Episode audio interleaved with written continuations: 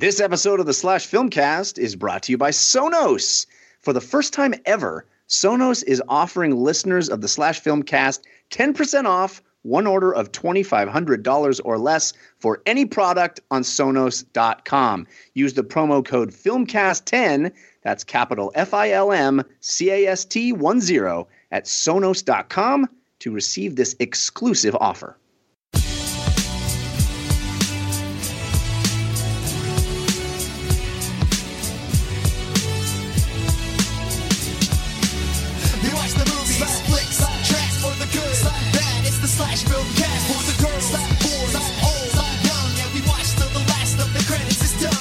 Hello, everyone, and welcome to the Slash Filmcast, the official podcast of SlashFilm.com. I'm David Chen, and with me are, Andrew Hardawar. Jeff Cannata.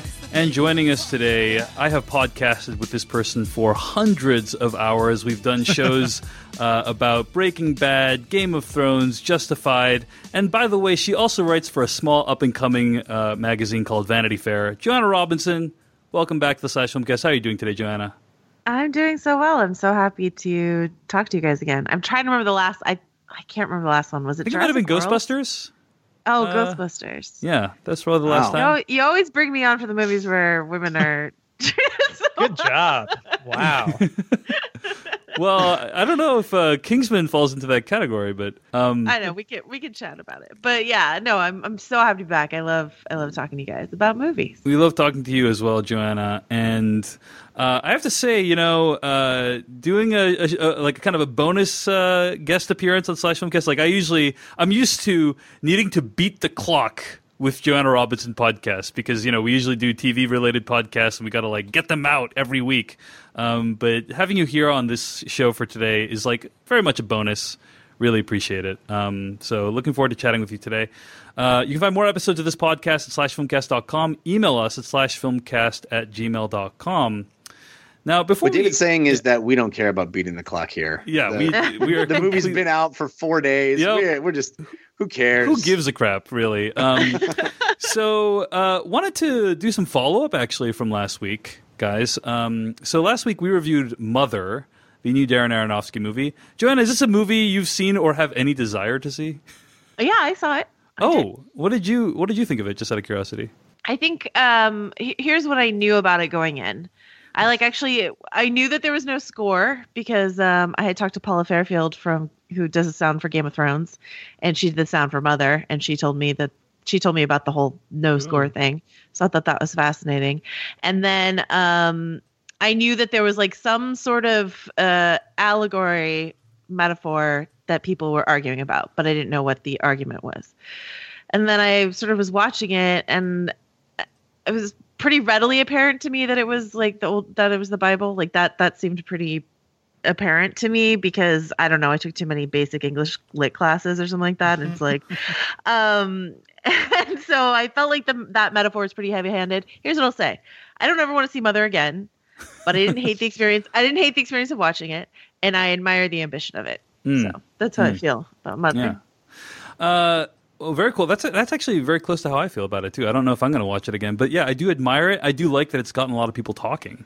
Um, But uh, okay, last week I. Uh, I made the uh, the potential. Was it an assertion? It was a guess that it was Rachel Weisz in the opening shot of that movie.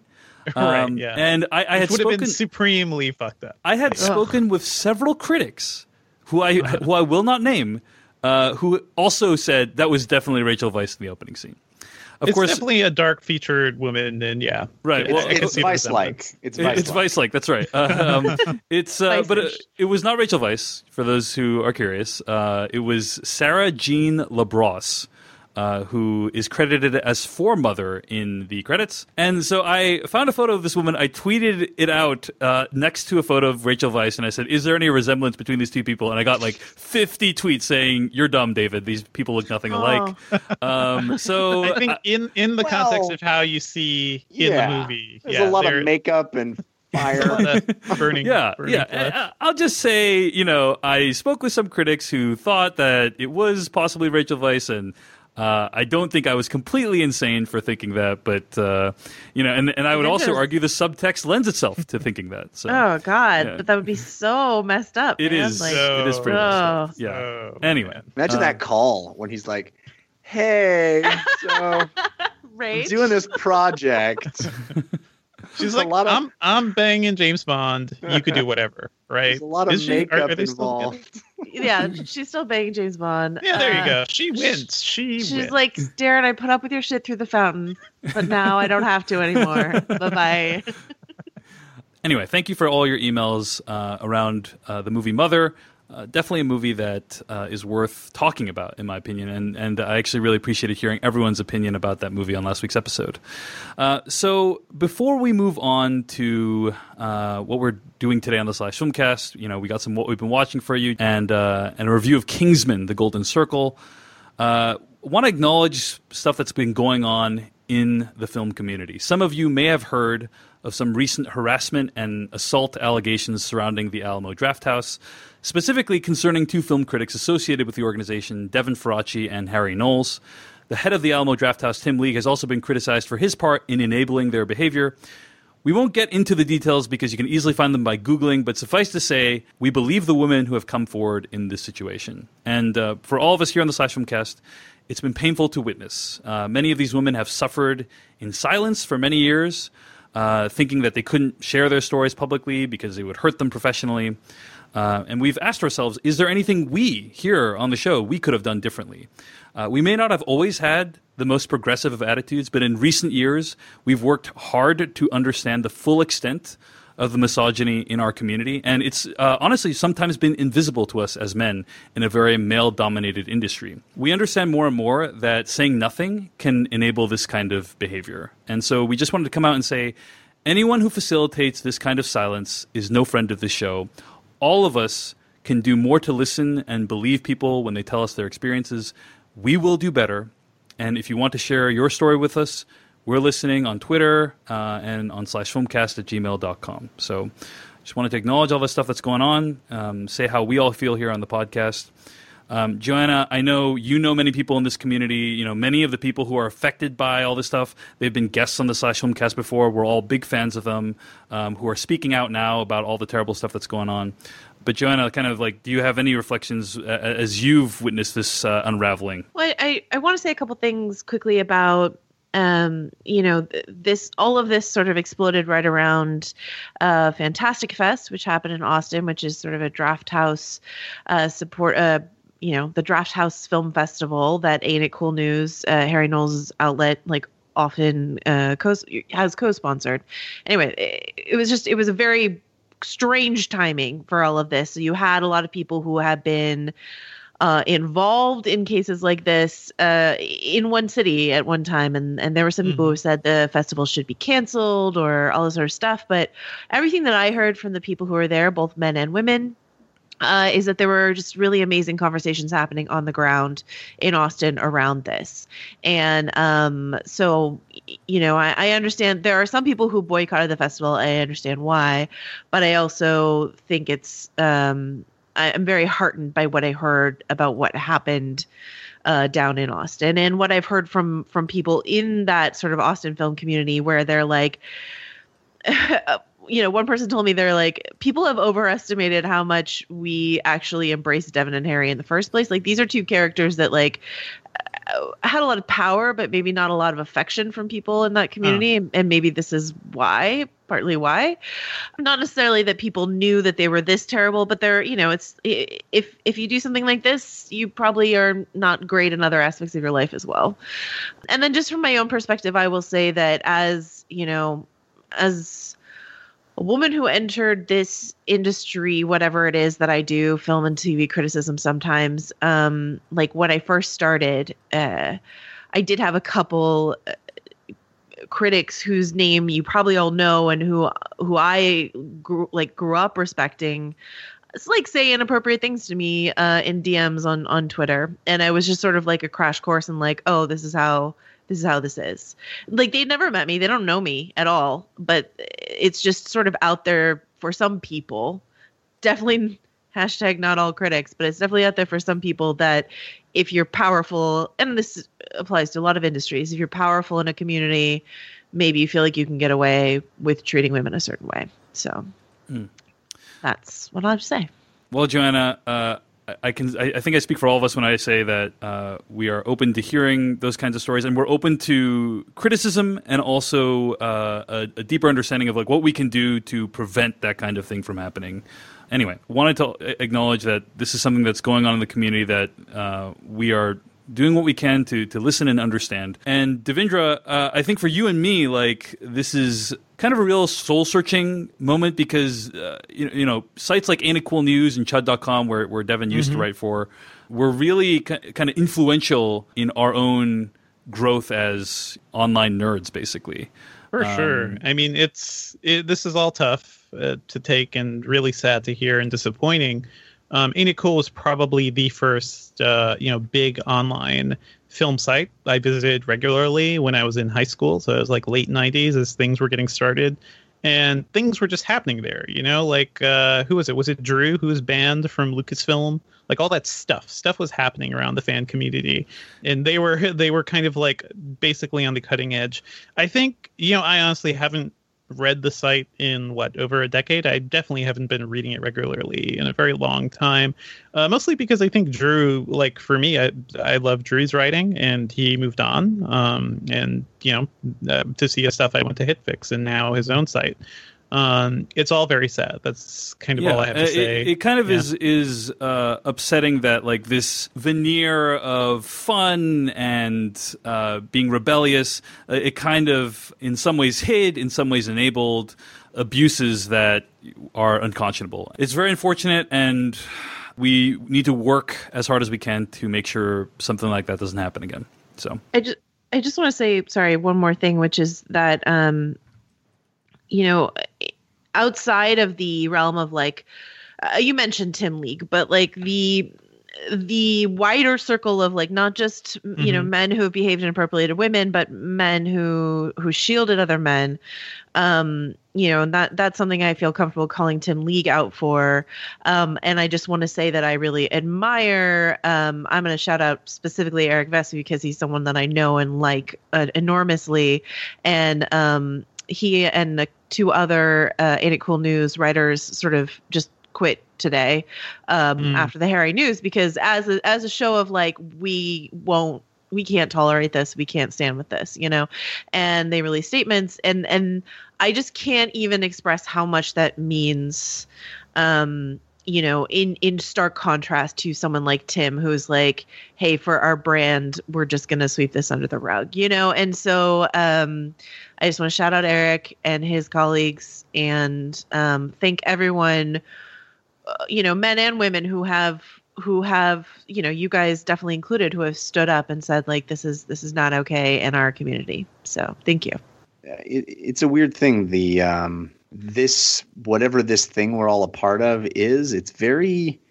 nascent, right? It's very it's very early days. Uh, it's it's just beginning in in in the grand scheme of things. You know, this this is, we're ten years into this thing, fifteen at, at at most of this weird sort of global, or at least you know, national community of people that talk like this about media and uh, there are growing pains and it sucks that this stuff happens but it's i think in this time of uh, whatever this time is that we're going through uh, i think we're all kind of figuring out that being decent and good to one another is so important and in all of these little niches of connection that technology is allowing uh, it's really important to reinforce that decency and goodness regardless of who you're dealing with. Well, uh, again, our our doors are always open in terms of uh, what people want to share with us, and um, you know, uh, people have seen like I've responded uh, to criticism publicly and privately. Uh, so yes, slashfilmcast at gmail.com, at slashfilmcast on Twitter and on Facebook, and hopefully we can continue listening, continue understanding. Uh, that seems to be the most important thing right now. Uh, all that said, let's move on with the podcast. Let's get on with what we're talking about today, uh, and let's talk about what we've been watching. I wanted to mention if, uh, one thing I've been watching. Uh, so Netflix put out this new special. It's called Jerry Before Seinfeld. Have you guys heard of this? This is a new uh, Jerry Seinfeld. I thought it was a documentary, but it's actually just like a stand-up special with a couple of interstitials. Really, so it's not. He's really doing a- his like early material, right? Isn't that the the, the hook here? I would say it's like there's a bunch of his early material. So I read uh, like I was a big Jerry Seinfeld fan back in the day. I read like SeinLanguage, you know, his book about like that had all, all of his material in it. Um, and so a lot of it is his greatest hits, but there's also some stuff I haven't heard before. Um, and I've actually seen Seinfeld relatively recently live, and it's like completely different from that material. So it felt like a combination of some new material and some greatest hits, Jeff. Uh, that's, but maybe he's done it all before. I'm not sure. Uh, but it is, uh, you know, this is one of the most successful comedians of all time, and it's just interesting to hear his perspective, to hear how hard he works. You know, there's one portion where he like he shows you all of his notes, you know, and like lays them all out on the ground, and it's just fascinating. You know, it, it's meant to appear completely effortless when they're on stage, like they're just riffing with you, they're just coming up with it in real time. But in reality, so much tireless work, workshopping, writing things down goes into it. Uh, and it's uh, it's pretty inspiring to behold. I still think he's very funny. Some of his material is pretty dated these days. Like it's clear that some of it was- written in the '90s or even earlier. But overall, I still had a really good time watching Jerry Before Seinfeld on Netflix, and uh, I'd recommend you guys check it out. So The most amazing thing to me about him is that he's 63. yeah, he, looks, like great. he's- he looks like he's 45. he looks very good. Yeah. Money, money is the best. Uh, Fountain of youth. Yeah. Seriously, Yeah, he probably has like 15 people. 63. Would you ever guess that he was 63 by looking at him? He looks good. 63. He looks good. He looks very Insane. vital. Yeah. So- like Dave, you should be watching comedian comedians in cars getting ah, coffee. so That is good. a fantastic show. Just I've seen some episodes. Yeah, I enjoy it. I enjoy it. Yeah. Oh, Yeah. Dave, it's there. It's there's so many excellent ones. Yeah, like there. Honestly, I think that is his. Since his stand-up is so dated, I'd rather he just drive around Right? and like talk to people in his cars. Like that's far more interesting to me. I wouldn't say it's so. Di- I'd say I think some of the bits were clearly written. Like he Right, refers to like technology that like you know is a little outdated. Like there's one there's one bit that I know he does that I know he's done before uh, that features a top loading washing machine and uh, uh you know They still make those. What's- yeah they, no they the still deal? they still make those but it's like uh, I guess for me personally yeah go ahead Joanna My washing machine is top loading. yeah no Yeah. I, I'm just uh, having I guess uh I don't know Front loading machines. Who are these people? By the way, front-loading machines are so much better for the environment. That's what I'm saying. That's what I'm saying. You know, you got to incorporate the front loading machines into the bit now. you got anyway. you got to do it. Th- th- So anyway, Oh, also, Also, the left dual washing machines, like the ones that wash two things at once. It's A- the future, guy. as my point illustrates, these are very minor nits. Uh, it's not really like it's not didn't kill it at all for me.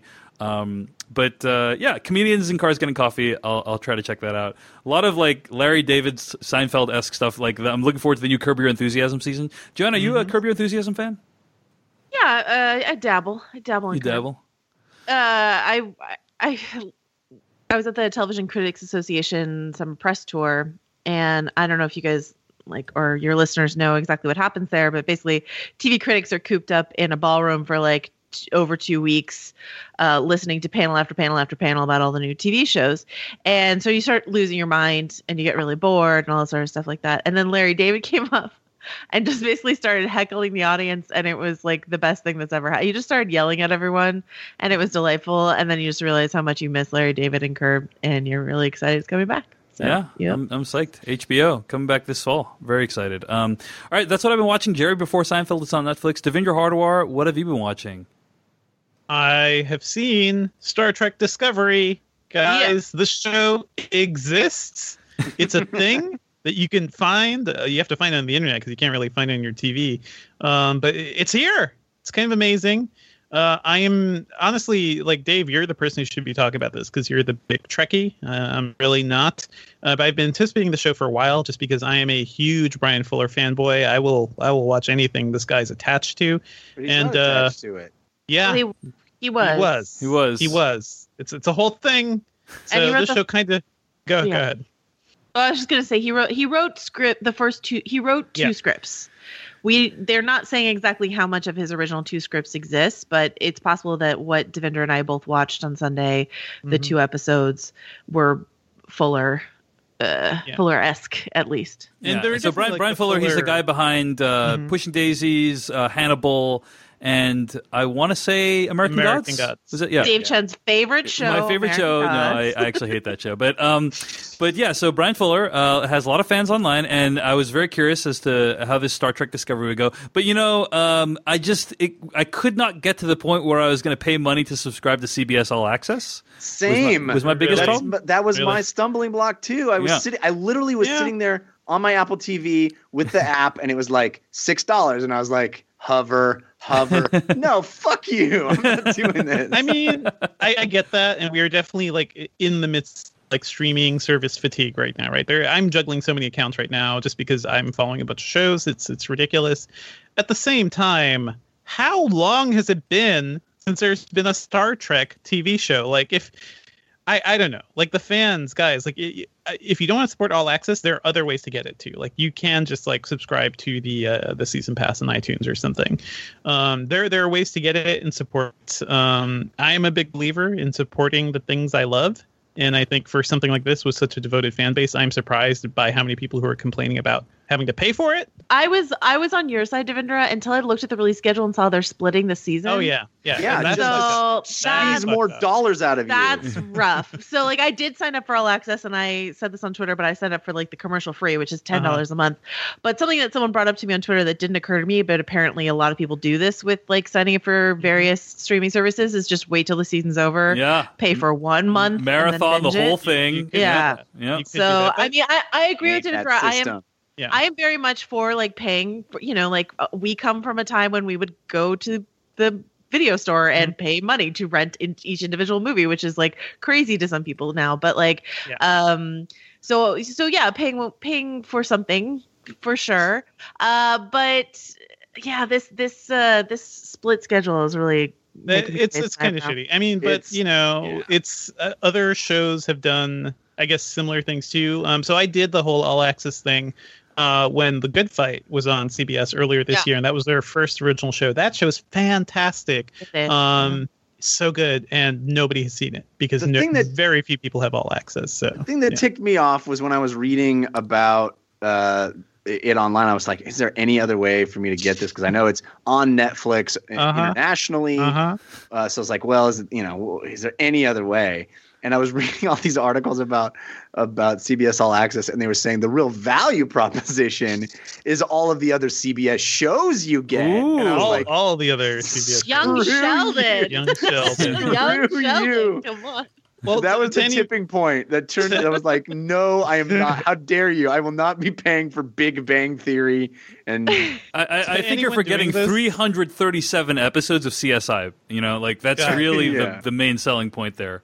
And all the really old shows in CBS's catalog too, like all the really old sitcoms, really, really old stuff. um, so you know, for, if anybody does do all access, by the way, uh, watch the good Wi- the Good Fight, which is the uh, kind of follow up uh, spin-off from the Good Wife. Yeah. Also worth watching. You don't need to have seen the Good Wife to really get it, but also good. This show. Let's do- just talk about the show. enough about how terrible CBS All Access Let's just talk about the show. Let's talk about Star Trek Discovery. Good place, good show, good this, good that, good Uh-huh. wife. You're, you're about the good doctor. There's the good Yeah. doctor now. Yeah. Um, this show is good. Uh, I'll say that. Uh, I've seen the first two episodes. For some reason, CBS just aired the first episode on the on the actual network Sunday night, even though the two episodes that are on All Access right now are clearly a two-parter. Like they are, they're a short movie. They're like a ninety-minute Star Trek movie. Well, that makes a lot of sense, right? They Yeah. they aired an hour. It ends on a tremendous cliffhanger. That first hour, and then you're like, to see what happens next. Plunk Good. down your six dollars. Okay, you know, I like get, that's you know, to to that to to that respect, yeah, it makes sense. I don't think that first like the first episode isn't great on its own, but I think Yeah. together they uh they built a really interesting, compelling story. Um, so I just want to say I really like what's happening here. Like, um, I like everything about the show. I haven't really, I've never really attached myself to a Star Trek show. You know, I've tried to start Next Generation several times, and then people tell me you gotta you gotta go past a whole season of crap before you get to the good stuff. And uh, I was just like never into like you know Deep Space Nine and Voyager and all that stuff. Uh, I've tried Star Trek many times, never really got into it. Uh, this show, I am completely on board. At least with what they're doing right now. I love the lead character, um, played by Sonequa Martin Green, who is um, a- apparently it's a rare time that the lead of the Star Trek show isn't a uh, captain. The only So- time. Yeah. Yeah, the only time, right? Um, Mhm. she is uh what a first officer right She's- she's, the yeah. second second in command to michelle yeoh's captain uh you know early on in the show and i, I just love their dynamic um uh, there were scenes where these two women of color were fucking traveling through space and kicking ass and adventuring and i was tearing up a little like i just loved all of that um but yeah these two episodes build up who this character is. Her name is michael burnham and that is a little bryan fuller thing like uh, he likes to give his uh, female characters male names. Um yeah i like chuck. Um but uh, the series really is all about uh, the emergence of a Klingon threat, and I kind of love the way this is all portrayed because, you know, I'm not not a big into the Star Trek mythology, but I love the way the Klingons are here as sort of like a uh, they, they they they're almost portrayed as like a very the thing uniting them is like a nationalistic fervor.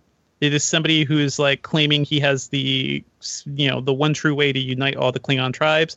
There's a lot of like religious devotion going on there. There's a lot of things that feel relevant to today and this is the new threat that the federation is facing. Um, i find all that pretty compelling. I really like the characters. Just a great cast here. Uh, doug jones is in the series as Yeah. lieutenant saru who is um, yeah just a first of all doug jones whenever he plays a character amazing to watch. Um, he his character here looks a lot like the uh, what The the, skinny yeah the pale man. It's Yeah. hard to get that image out of your mind but he is fantastic and he's a character who's also terrified of everything like he's extremely risk averse and that's like his main uh, race's trait I found that all pretty good. Just really like the dyma- dynamic here between Sonequa Martin Green and Michelle Yeoh. They build up like there are arcs here. They're just fantastic. Uh, some of the Klingons we meet, there is complete arcs here for who these characters are and kind of how they influence where the series is going. And I really appreciated that. And the series looks fantastic. Um, kind of is a cross between the Battlestar Galactica uh, dark aesthetic and the J.J. Abrams crazy camera angles and uh, lens flare all over the place aesthetic. Uh, beautiful at times. There's some like green screen stuff that doesn't work. Uh, overall, I am really on board. Like, um, this show has definitely done things I have never seen before in Star Trek. Uh, given the episodes I've seen, it feels like it's breaking rules. It feels like it's taking chances, and that all sounds pretty good to me. So I can't uh, wait to see the rest. Joanna Robinson sounds like you've also seen uh, first episode or two of the show. Yeah, sorry to keep horning in on what Go Samantha for it. was trying to say. Um, yeah, I, I grew up uh, watching all of well the original series of Next Generation. That was like my bonding thing with my sister. Uh, so I was really excited for this series, or or cautiously optimistic for this series. Uh, I was disappointed when Bryan Fuller got pushed out, and um, and I, I I'm just where there like every I agree with almost everything Devindra says, but also very wary of this whole like it feels so calculated. It feels like they're Mhm. selling us something. Yeah. Um, Matt Mira, who's hosting this, you know, it's basically like the Talking Dead, but for Star, but for Star Trek called After Trek. Matt Mira sort of floated the idea that this these two hours were basically like one long cold open for what the series will actually be. And one, Mhm. you know, one of the co-creators agreed with that. He was like, "Yeah, you know, this is the kind of thing where." Um, we could have told this in flashback. This could Yeah. just be flashback for the Michael Burnham character It's an introductory movie, basically. Yeah. Yeah. which you know Battlestar did as well. But Mhm. um, but then I'm uh, you know knowing that Bryan Fuller wrote two scripts, um, and then knowing you know I won't I will not spoil anything because I know we don't do this on this podcast. but like knowing that Mhm.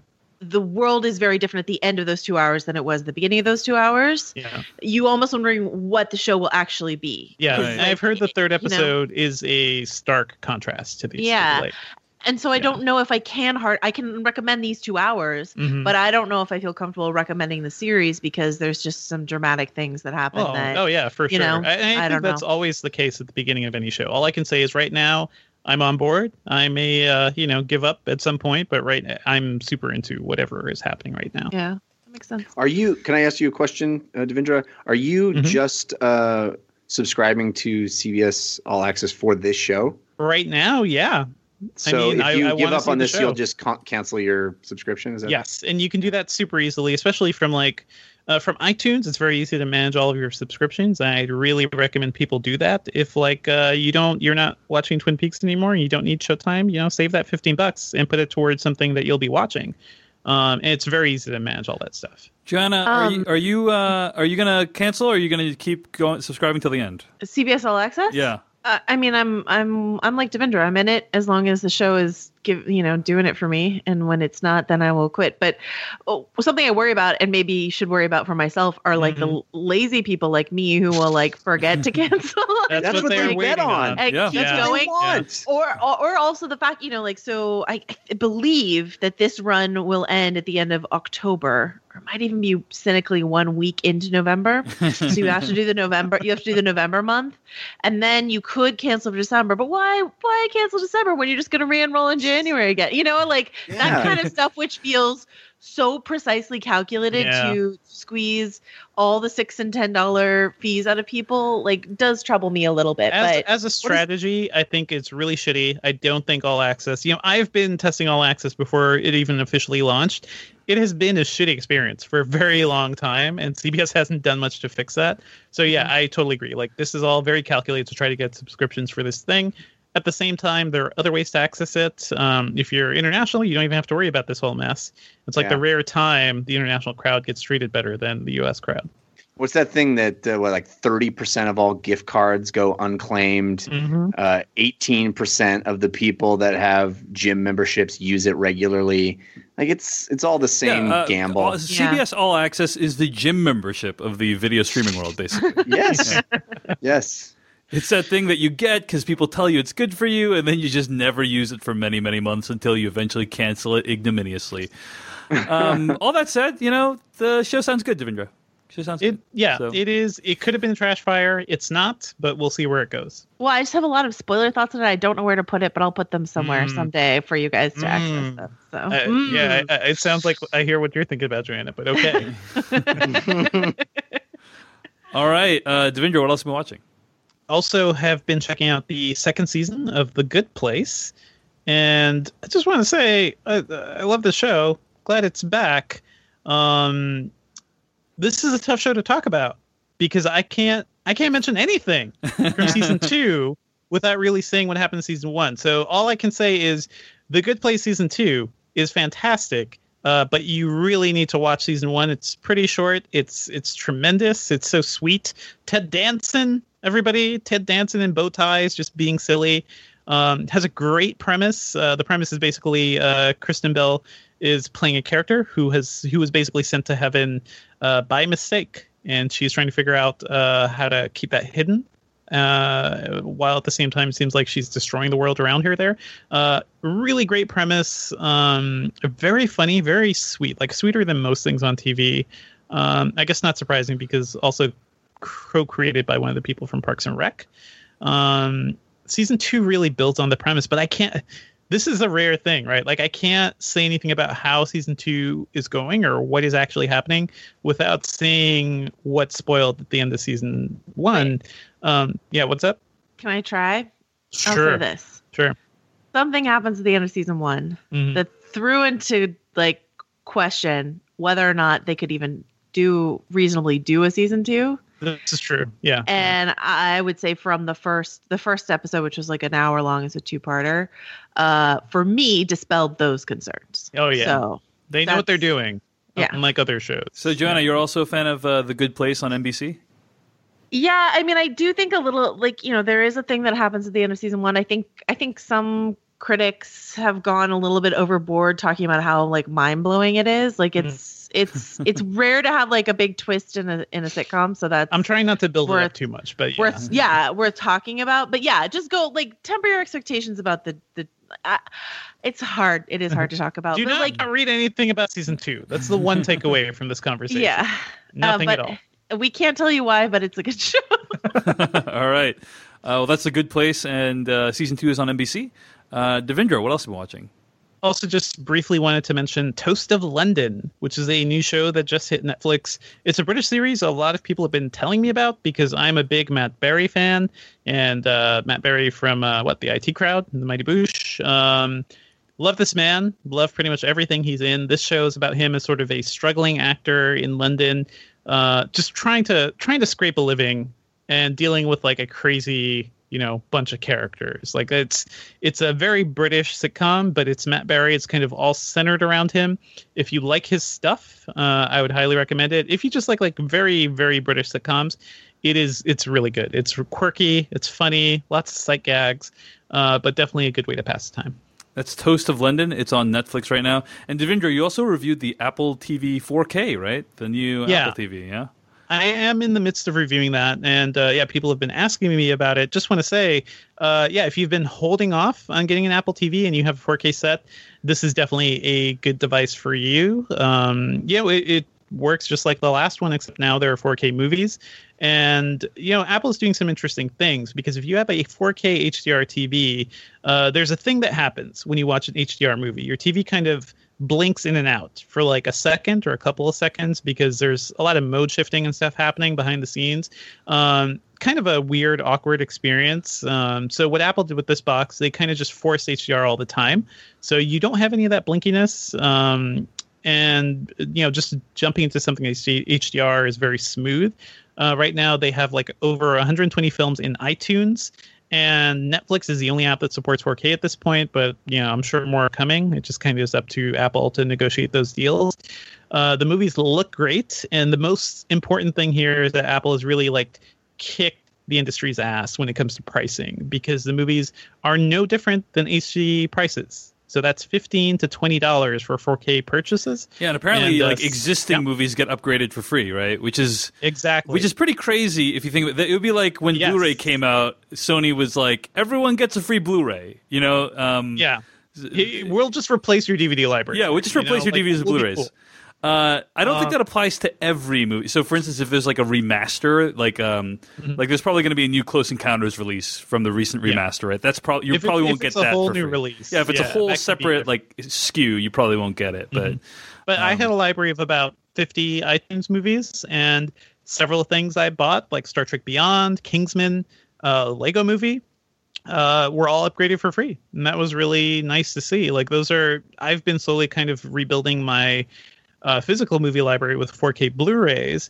Uh, but these things look almost as good, and HDR is fantastic. The only downside to the Apple TV 4K is that uh, some of the HDR processing seems a little weird. Uh, some people with certain TVs may not work correctly or may make uh, some content look strange. Uh, and the other thing is they don't support any of the newer audio formats. So theater geeks, you know, like if you like Dolby Atmos, I have one of those setups.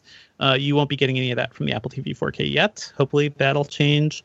And uh, they also need to support 4K on YouTube. Right now, Apple doesn't support that codec, which is that that's annoying because there's a lot of great, just free 4K content floating around YouTube. So I like really watching gotta- my MKBHD in 4K for sure. You gotta, yeah, MKBHD in 4K. He's not doing HDR yet. Yeah. Well, you know what, guys? I mean, watching stuff in 4K is really important. But you know what, Jeff? I- I, I hear that Mm-hmm. uh, audio is also important. Do you, do you hear How that? as dare well? you? How dare you? How dare you transition me? uh, I was readying the world's greatest transition, and Dave just transitions for me. I stole it right out from under you. it's like uh, w- none none of us, none of the rest of us are going to talk about Yank what we've the been cords watching. away. yeah. Yes, Dave. Hearing is very important. Yes. That's why I have Sonos. Honestly, I I bought I bought Sonos uh, back in April, and it is one of the best things I did in my new house. I bought the Playbase, which uh, is the centerpiece of my home theater, but it's also the centerpiece of now my music consumption as well. You know what? I also I bought just recently. Actually, my wife gave it to me as a as a uh, Father's Day gift. Or no, Father's Day. Well, that was long longer ago. What happened more Birthday? recently? She gave it to me. No, oh, maybe it was anniversary anniversary gift. I don't know. Uh, anyway, she gave it to me as a gift.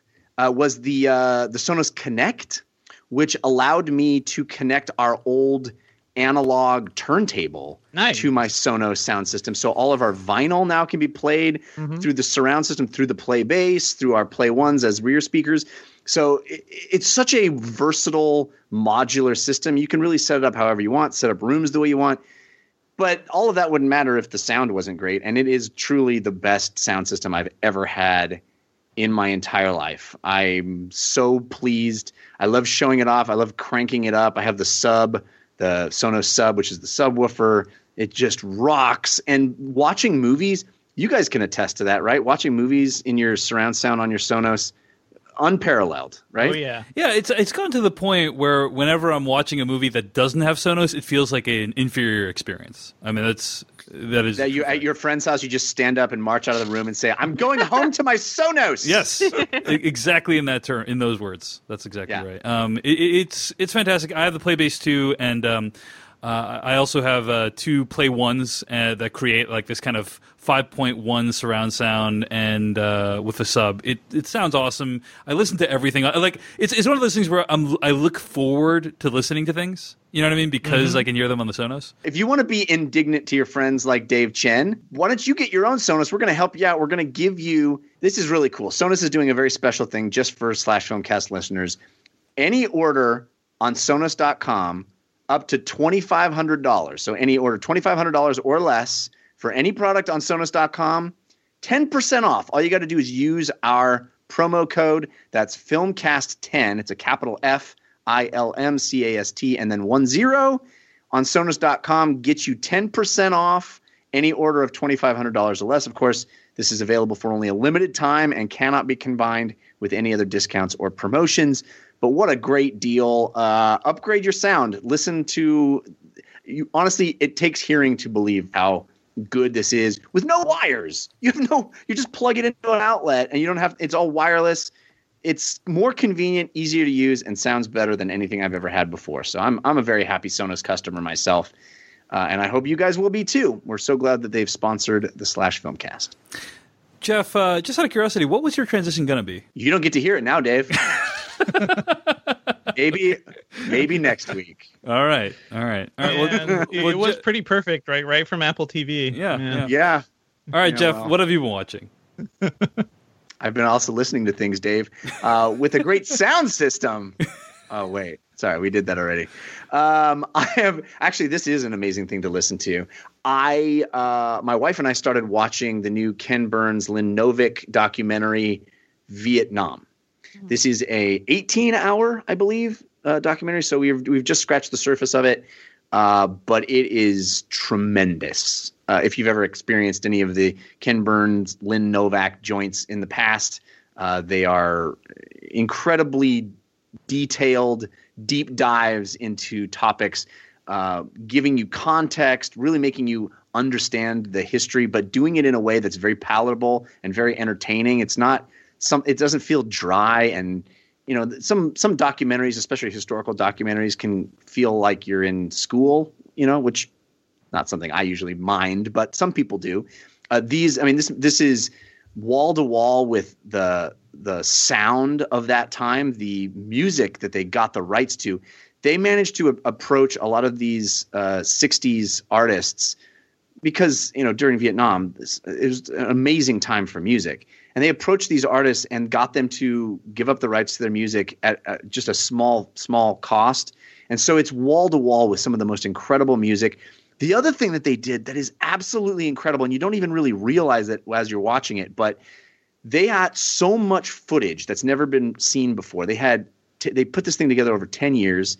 They went and uh, got all this archival footage that no one's ever seen before. They went and got uh, Vietnamese footage that people haven't seen. So they're really showing it from both sides.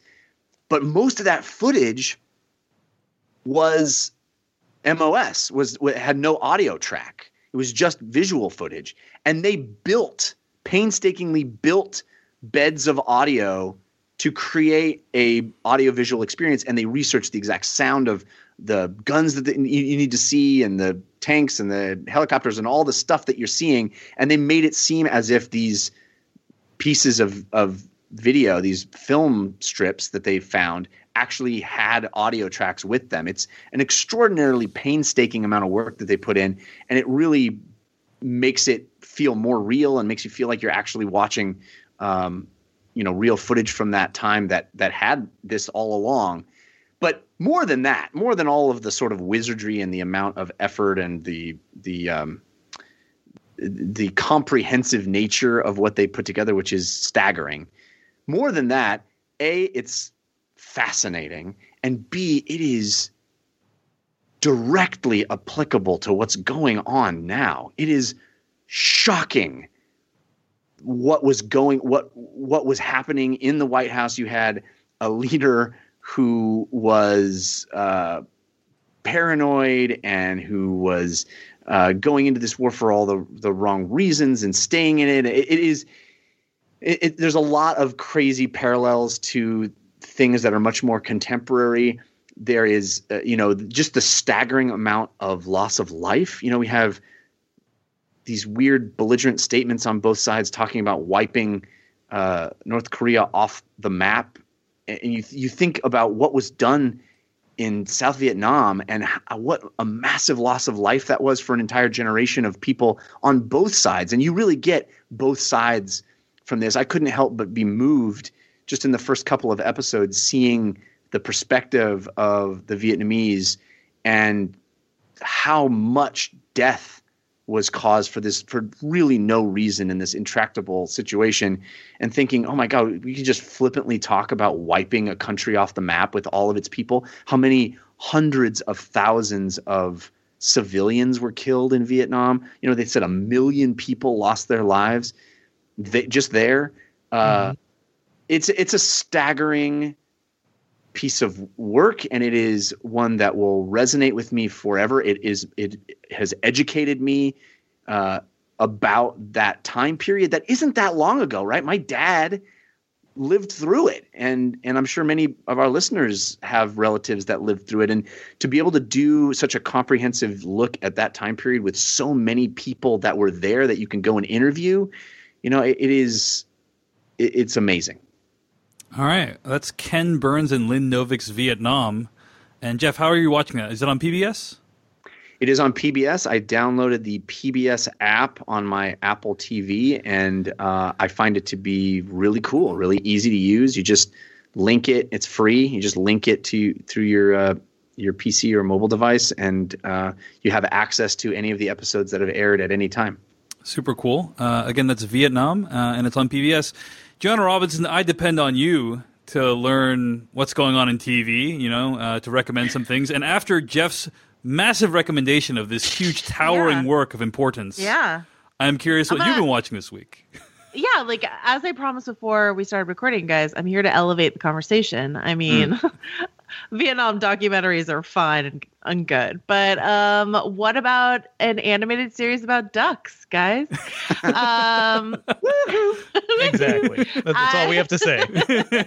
I've been watching the new D- uh, Disney XD series DuckTales. Uh, I I sort of skipped it for a while, and then there was just enough hype around it that I decided to watch it. And you know, I I grew up watching DuckTales and TaleSpin and Darkwing Duck and all that great stuff. Um, but uh, you know, this is this is a DuckTales for a new generation uh, with David Tennant voicing um, Scrooge McDuck. And you've got Bobby Moynihan, Danny Pudi from uh, Community, and um, man, I forget his name. I'm gonna look it up while I'm talking. But uh, uh, you know, voicing Huey, Dewey, and Louie, and Kate uh, Kate Micucci is this little girl Webby. Anyway, point being, they go on adventures. It's surprisingly sharp and delightful. Um, one of the writers on the show is Noelle Stevenson, who uh, your listeners might know. She did. She wrote on the comic Lumberjanes, and also she wrote the graphic novel Nimona, which was like a New York Times bestseller. Uh, and she's really good at doing this like light but progressive uh, storytelling about kids. Ben Schwartz plays Dewey Duck. Um, oh, love Ben and, Schwartz. and I know I love Ben Schwartz. I don't know why his name went out of my head. And it's just like it's those people, you know, like Jim Rash from Community is doing a voice, Beck Bennett from Saturday Night Live is Launchpad McQuack. You'll recognize all the voices of. I'm sure of the kids are going to be really excited about this casting. I think they're most. I think they're, They're most so great. excited about Margot Martindale, who's playing Ma Beagle. She's basically doing Mags Bennett from Justified, like the exact same Oh, man. character. Um, It is So- as if Netflix cast this to be, you know, Oscar bait, and it's a kids animated. Can't get enough eye popping, jaw dropping, heart stopping reality TV? It's the best. Then head to Hey You, home of reality on demand. Stream and download the latest episodes from shows like Keeping Up with the Kardashians and The Real Housewives, same day as the US. What's more fun than that? Or binge old faves like The Simple Life and The Hills. That's hot. Hey You, reality on demand. Start your one month free trial now. Series. yeah so it's um but yeah so my point is uh, you know and and parents have been telling me this for years with shows like um well i mean i love steven universe um but but parents swear to me that like the my little pony that had a, like a run a couple years ago was amazing. Just really good on a level for kids but then also on a really enjoyable level for adults. So you might just want to give it a whirl. It doesn't like it's not really like um putting me off in a sort of this is too nostalgic sort of way because I don't have a lot of memory of DuckTales. I, remember the characters, but I'm not like, well, the DuckTales lore and blah, blah, blah, you know? and um, Is the giant pit of money there?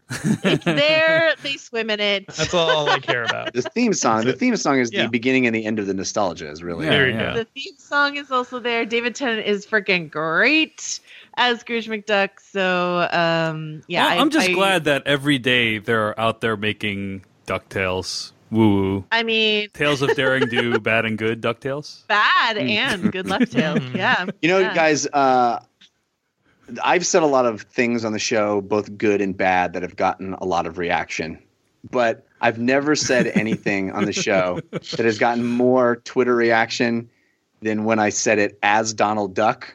Uh, people, I just love the fact that you brought this up because it gives me a chance to maybe do my Donald Duck again Yes. Do if if there's enough. If children, put your hands together. Would you like to hear Donald Duck come out right now? Do you believe in fairies? I do. I'm clapping. Okay, everybody, what do you want me to say? I'll play out children. Wow. Hello. Um, That's amazing. Yeah, yeah, that's that's great, Jeff. Um, maybe we should David maybe we unimpressed. should assassinate the guy who does because Donald Duck is a main character in Ducktales. You know, We should- Joanna, I was thinking the same thing. Were you Jeff, thinking Jeff, about this killing a voice actor? path. Guys, no one listen.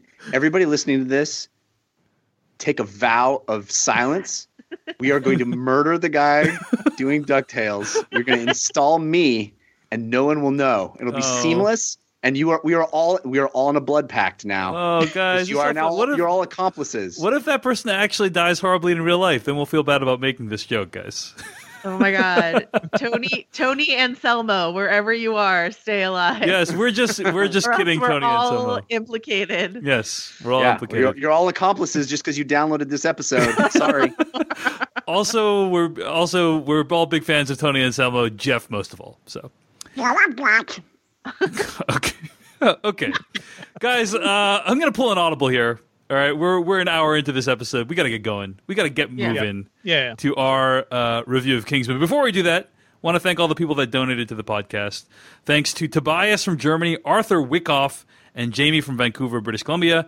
Thanks also to new subscribers, Adam Selby, at the rate of $2 per month. Thanks so much to everyone who contributes to this podcast and helps us defray the cost of seeing movies and putting on the show.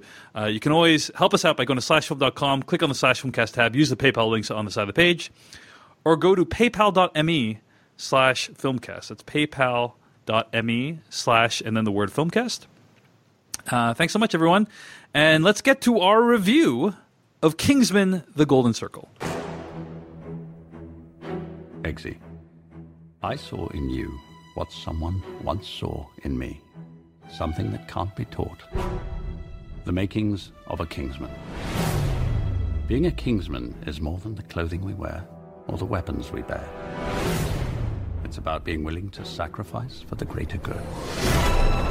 I hope you're ready for what comes next.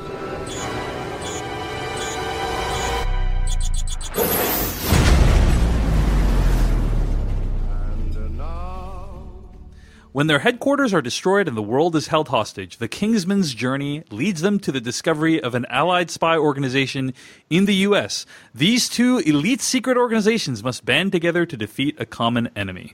I- I'm going to say right up top, before we get to this review, that there is a major character that's introduced in Kingsman the Golden Circle who appears prominently in the trailers and Yeah. is arguably a spoiler to give away that this character is in the movie. But we are going to give it away because he's in the trailer. He's is is the, one of the very first poster art images. If the studio can't keep it secret, Yeah. I, Is- yeah, I don't feel beholden to that. Is in fact the image you chose for this very live chat. Yeah. He's there. Good job. Um, yeah, my Did not mistake. think this one through. Can we also say at the top, right at the top, enough with the John Denver Hollywood? it was cute. It was cute when we were in a Denver Assance. now it's an now it's an epidemic. I, I have more to I have more to say about that in spoilers, Yeah, but I let's will talk about say in spoilers. But I, I did not hate this. I will say loved that the movie Yeah. opens with a bagpipe rendition of John Denver's "Take Me Home, Country Road," and I just thought to myself, "Is that John Denver? I- Is this really like, Like, the fifth again, movie not I've seen this year?" but it, that it's not just that. It's not just that these movies have that Yeah, it's music. a- it's- All of these movies, central plot point. To Yes, the movie it is central like This- plot point. Yeah, agreed, agreed. Anyway, This is also a movie where John Denver like tracks also coexist with Prince. Like it's this movie has everything. Don't guys. this Do not get me started Yeah. on that. okay, There's okay. no- well, I, I no want to. bigger- I, I want to get you started on it, Jeff. But Yes. first, I'm going to get Joanna Robinson started on her thoughts on this Oh. movie. Uh, uh, Joanna, I don't know if I heard what your opinion of the original Kingsman was. Um, Oh my god. but yeah, Okay. drop some knowledge on us. I love Kingsman. Um, first, well, really quickly, I want to say if you're listening to this and you like haven't noticed all the John Denver and all the movies, though probably you guys have brought it up on the Slash Film Cast before. Uh, Karen Han wrote a great piece on Vulture. Like, why is John Denver's music in so many movies this year? Uh, running through all the various things. So, uh, I short, love short, short version, like his estate has started like licensing it out pretty aggressively, and uh, many people have been happy to oblige them. I, th- I think used to love Is John was that Denver. was that your takeaway? I thought it was just sort of like they said that they got an uptick in requests. Wasn't that they were like Huh. the aggressors? That Okay, they I got to go back and I'll, I'll link to it in the show notes. I got to go back and like a- reread that article. I did read that Denver article. Fire sale. They're just like everything must go. All Denver must go. licenses. yeah. Um, I call King the Kingsman franchise my problematic fave franchise Hmm. uh, because I loved the first one, and everyone's like, "Ah, that terrible joke at the end, uh, ruined everything," and I was like, "Nope, I'm on board for it." Um, so I love the first one, and I I really enjoyed this one. I saw actually saw it twice this weekend with like two different Oh two wow. different two different friend groups wanted to see it and it's like a really fun movie to watch with friends and so um, i happily went back a second time i hear all of the criticisms that people have Mhm. i don't disagree i have one like ma- m- like a fairly major bone to pick and it's actually probably not the one you're thinking of but um but um, It doesn't have to do with a vagina camera. it's not that so we can talk Wow. about that but um but i do i there's something about this franchise and and like um my colleague at vanity fair richard lawson wrote this great review where he sort of admitted that like not only does he consider kingsman as problematic fave but he admitted he's like i think Taron Egerton's really cute and that definitely flavors my opinion of this and he wrote about it in like the anti like sort of creepy way that some like film critics can sometimes write about like i have a crush on the lead and that's why i like this uh he sort of he did a really good job deconstructing that particular like approach to a movie so i will say hopefully in a non-creepy way that the liberal use of Pedro Pascal in this movie has perhaps made me um, a biased observer of Kingsman. That's why you saw it twice. Circle. Yeah. Yes, once for Pedro, the second time for Pascal. Yes. Mm, nice. well done. so All Yeah. right, Jeff Cannata, your thoughts on Kingsman: The Golden Circle? Well, you know, I I will uh, reinforce what Joanna was saying as far as um, Uh, there, there's something. My wife loves this series. She, we went to the first one together before we had a child, and we both loved it. I remember raving about it on the show, and uh, my wife loved it as well. And now that we have a, a one year old, it's very difficult for her to ever go to the movies at all, let alone with me. Um, but this was one where she said, Hey, when that movie comes around, I know you guys are going to review it. I need to go with you to see this. We'll get a babysitter. We got my mother in law to come and babysit. Like it was a whole to do. It was a whole thing Yes. because she wanted Yeah. to see this movie so bad. Uh, she loves it. So I, I there's something about it that that you know she's right there with you. I would say first of all the Prince thing. I can't not talk about the Prince Right. thing. So this So is the first film ever, I think, Yes. uh, since uh, other than his films, other than his films, Purple right? Rain, Under a Cherry Moon, yeah. Right. Uh, So- that, that feature a. This is the first uh, film that has featured a licensed Prince track in the. It movie. is.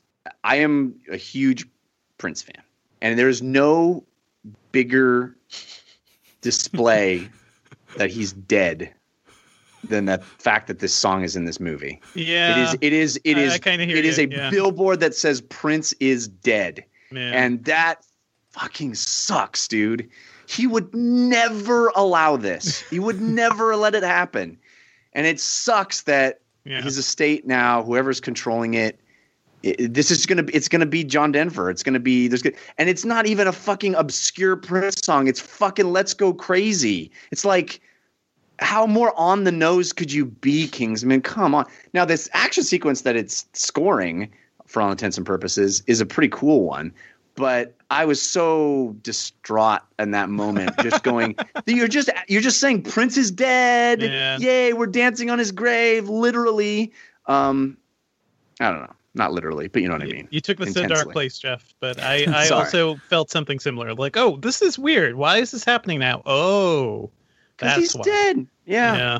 Anyway, I love Prince. Um, so the movie, eh, I think the first half of this movie is is pretty bad, uh, and I was really disappointed with it for like almost the first full half of the movie. It's meanders. There's like plot threads that are just goofy and Mhm. really don't need to be there, and they're asking me to swallow giant. Weird. I mean, it's very comic booky, right? Yeah. Which I like. You know, I like that kicking pop aesthetic. stars. Yeah.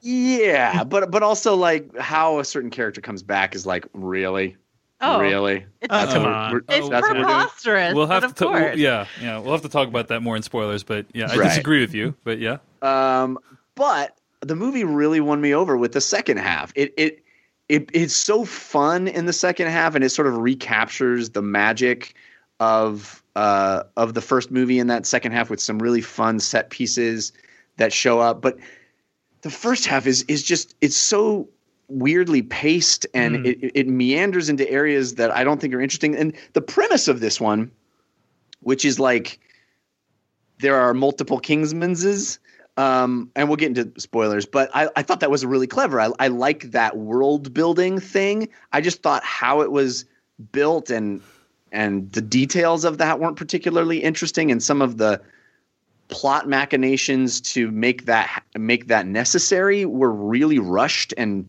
bizarre. Uh, I just thought the whole first half was just really clunky and poorly executed.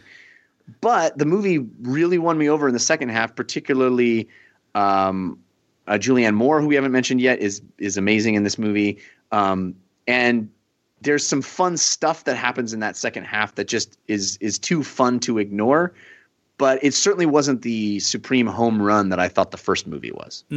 uh, well, apparently there was a three-hour and forty-minute long cut of this film. Oh wow. Yeah. Uh, I think that's I can imagine. Yeah. I think that's pretty apparent, actually. Yeah, uh, it was almost split into two parts: the Golden Circle Part One and Part Two, uh, like two I separate think that would have films. probably been better. Yeah, because there's there's many subplots that feel just completely interrupted and not Right. fully fully fleshed out. Um, and uh, so some of the editing is a bit odd, um, and we can get into that more in spoilers. Um, but yeah, all that said, for me, you know, uh, I'll just say very briefly, this is a movie that I felt like uh, was was fun. There was a there was a big opening action scene, and then nothing for like an hour, like just no action for like an hour, and then it really finally picks up at the, in the second half. So I totally agree with what you're saying, Jeff. This is a movie that I thought was was, was pretty fun, but had no business whatsoever being two hours and twenty minutes long. Um, like agree. Joanna Robinson, I wanted to see this movie again, but it just is so long. You know, if it was like one hour and forty five minutes, maybe I would have seen it again. But Yeah, then two 90 minute movies. Like you, I didn't know that that was a possibility, but two 90 minute movies, this would have been, uh, it would have been great. Yeah, yeah, but instead it's uh I, yeah. no, but it- it would have been like one movie that you didn't like, which is the first one. Yeah, Probably. yeah. Movie that you did. yeah, uh maybe he cut a bunch of action scenes out of the first half. Uh but but uh Devindra Hardawar, your thoughts on Kingsman the Golden Circle? I could definitely see where you guys are coming from. I can't. Uh, I don't know if it's the first half that's long, uh, but it definitely feels overlong just overall. Um, but he, at the same time, I had a lot of fun with this. Um, I think it builds on the original in some really interesting ways, like that. Uh, that that one little gag from the end of the movie is actually this movie is all about him trying to like keep that relationship alive and trying to build that relationship. And I found that to be.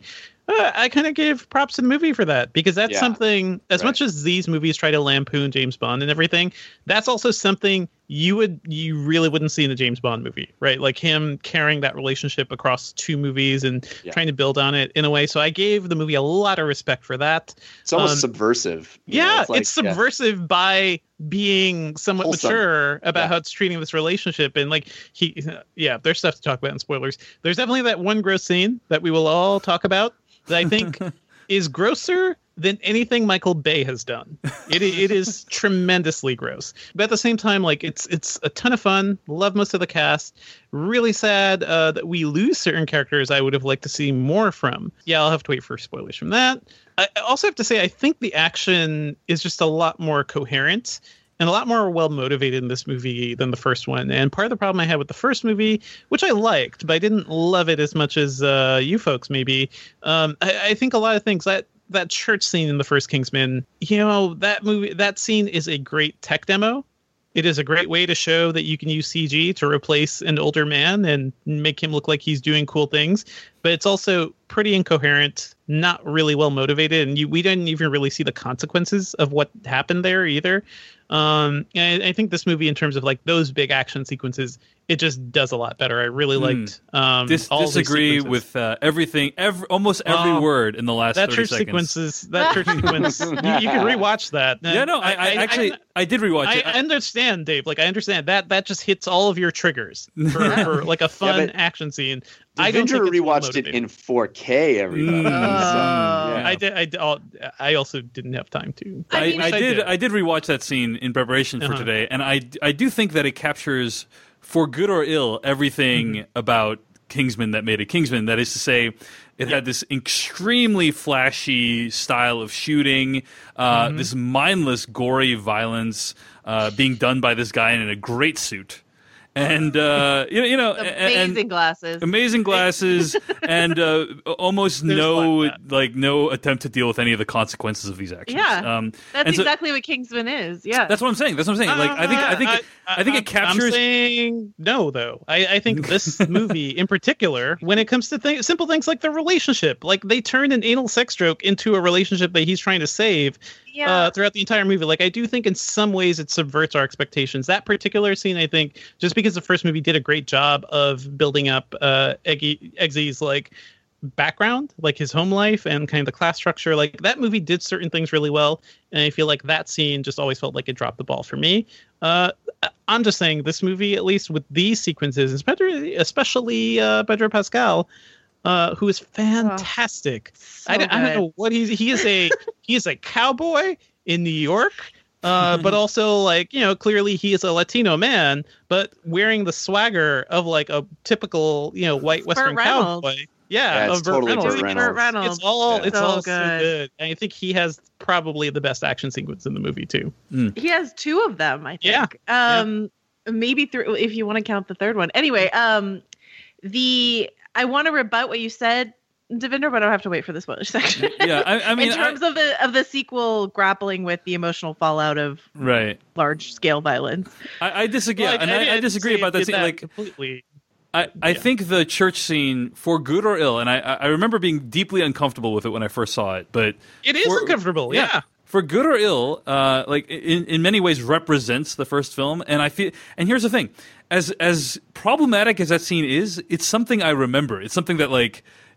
very very rarely has been done before nothing in the second movie rises to that level in my opinion in terms of how memorable it is like visually inventive it is and in fact like the the kind of floaty camera method they use for that scene they use for many action scenes in this movie and i felt it was a little overdone this kind of speed ramping you know uh inf- like um omnipotent or not omnipotent omniscient camera like where it kind of goes everywhere virtual camera It's just a CG camera. yeah, kind of like a CG camera. Um, it's it's used heavily in many action scenes in this movie. Didn't quite work for me. Like I could I, I can deal with it for like one scene in a movie or two scenes, but it felt like three or four scenes it was used. And um, He definitely, Yeah. yeah. is it feels like a signature style that Matthew Vaughn is trying to like cement for Yeah. the series, Yeah. and it's definitely going overboard. I agree. because it's that. not it's not a Vaughn thing because he doesn't he definitely didn't have it in First Class. I don't remember it from Kick Ass. yeah, Also not in Stardust. It or feels Layer like he was so- building up to it. Like Kick Ass was such a low budget thing. Like this, this series is basically his. Like he is a kid in a candy store. He has a huge budget Yeah. and he can do whatever he wants. And this is kind of his his pure id right now. yeah. I'm, I'm um, here for it, man. Yeah, Yeah, I I'm mean, o- overall, I enjoyed myself. Just felt the movie was a little long, but uh, what this movie series really does is it takes the campiness and silliness of the Bond films and it doubles down on them. It acknowledges Mm-hmm. it. It knows what it is. It says like, I I know how ridiculous this premise is, and we're gonna just make it twice as ridiculous as you thought it was. Yeah. You know, and but it also it also grounds all of that in I think decent emotional stakes, and that's think, important too. uh, yeah, It's I think actually uh, I was like mildly moved by the relationship between Eggsy and uh, another major character, uh, you know, in this movie, and uh, and yeah, that's some that's some solid character work. So it, it I would give it you know like a B minus or so. You know, it wasn't the, it wasn't a terrible movie, but um, I also think Kingsman One had a lot going for it, which is that it it had a level of novelty that I don't think Yeah, this it movie was has. Like, Element of surprise. right element of sort surprise and thing, just like you've already we've already seen that before the the Yeah. the plot uh the evil plot of this movie is quite similar to the evil plot of the 1st film um and so Same thing yeah, with the Guardians, by the way, right? Like the novelty of that first movie, Right, just- you- yeah. The sequel couldn't quite recapture that. there is so, this kind of yeah. novelty aspect that you're like when you see something that's just bold and new come out of nowhere you kind of give it a little bit of a, a little bit of a bump in your mind Mm-hmm. in terms of like how, how highly you think of it and then when this one comes out that it doesn't do that much new it introduces all these new characters but in my opinion doesn't do that much with them i mean i think Halle, Mm-hmm. academy award winner halle berry is wasted in this movie as is She's channing definitely tatum wasted herself more in other films. Yeah, I was about to say like, this. this is the like not the most egregious waste of Halle Berry I've seen right. post Oscar. Yeah. This is this is uh, definitely better than Catwoman. In, in between Catwoman and this movie, this is definitely a better Uh-huh. movie.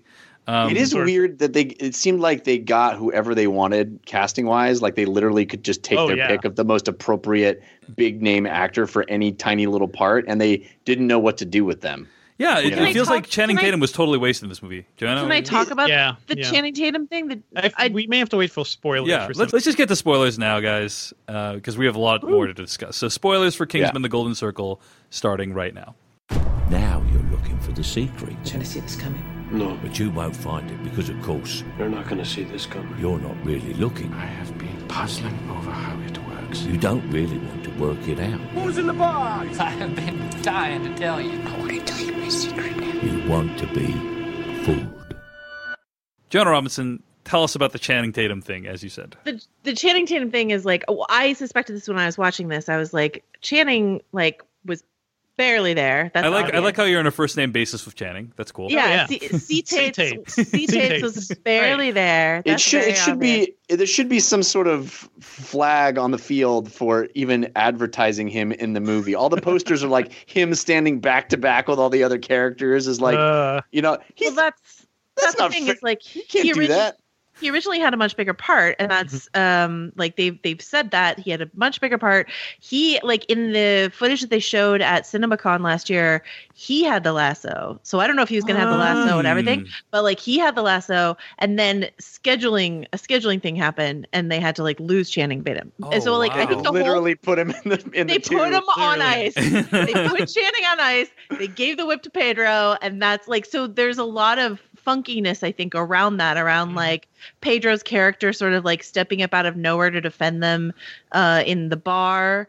uh, but then Dumb. is double crossing that. You know, like all this sort of stuff is just sort of like that. Definitely, that should have been Ch- Channing Tatum in that scene because he's the one sort of with a relationship with them, you know, and all that sort of stuff. So, um, so that's I think what happened. The side effect of that, I mean, uh, uh, so it's it's ridiculous that Channing Tatum is front and center on all the posters. His name is up there, stuff like that. Pedro Pascal's isn't. His name is not on the poster. He's not on most of the posters. So that's like an injustice, huge injustice. Yeah. But uh, who, who is holding the lasso in the coming soon poster? By the way, that's that's what I'm looking at. I guess it is. We it looks like Channing.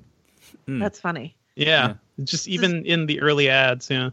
So um this the side the side benefit being we got more Pedro Pascal, which I'm on record as saying Mhm. is, is great.